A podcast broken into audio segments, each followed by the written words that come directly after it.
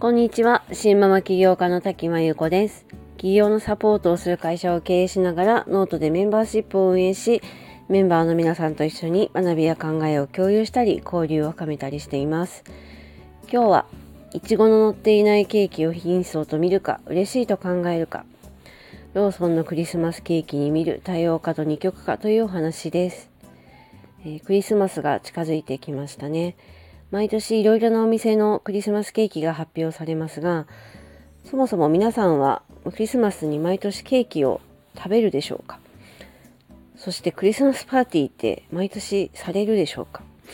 で私は子供がいるので、まあ、サンタさんからプレゼントをもらう流れでやっていますが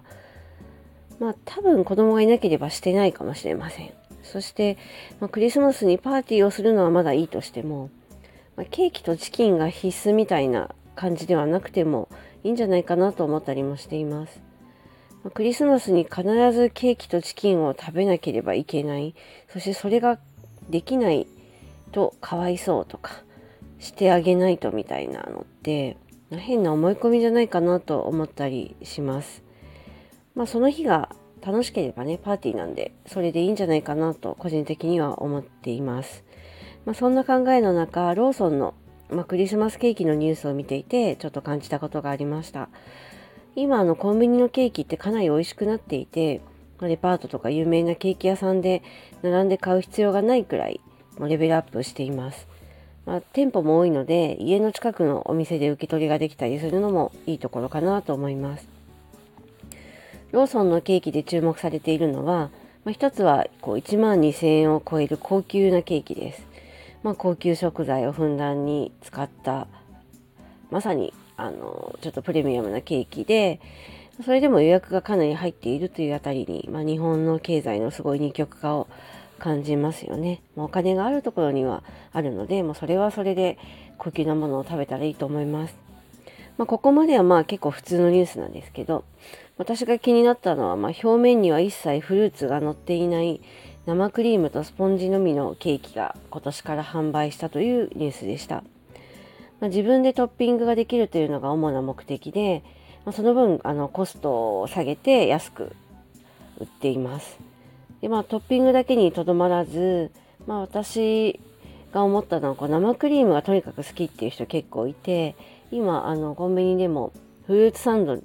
なんですけど生クリームだけっていう、まあ、生クリームサンドみたいのが結構人気だったり、まあ、クリーム好きの人をちょっと食事を動かす存在かなと思ったりもしました、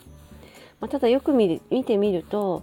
あの中のスポンジの間になんか果物の多分缶詰の桃が入っているようで、まあ、本当のクリーム好きな人には本当に何にも入ってない方が好まれそうだなと思ったりもしましたけど、まあこの辺りは今年初めて出した商品なので多分あの様子を見て売れ行きとかを見ていろいろ変化してくるんじゃないかなと期待したりもしています。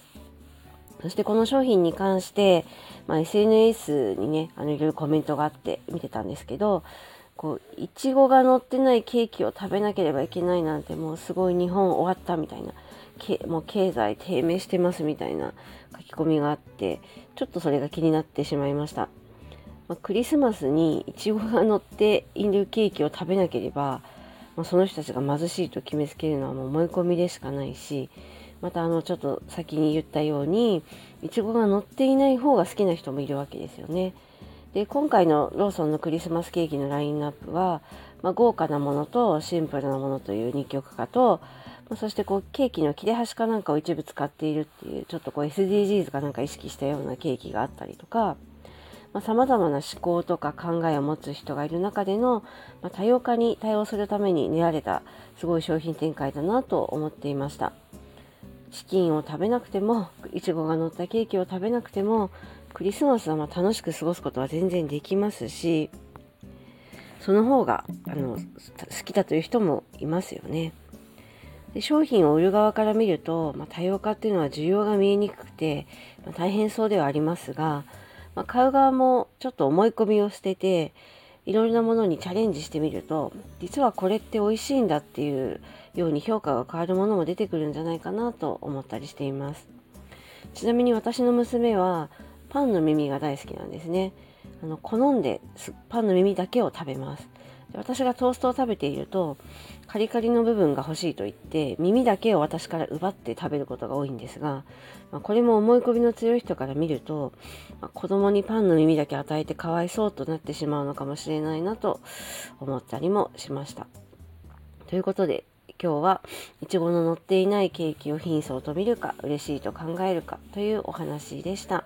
えこの内容はノートの方に詳しく書いていますのでよかったらそちらも読んでください。それではこの辺りで失礼します。滝真由子でした。今日も聞いてくださりありがとうございました。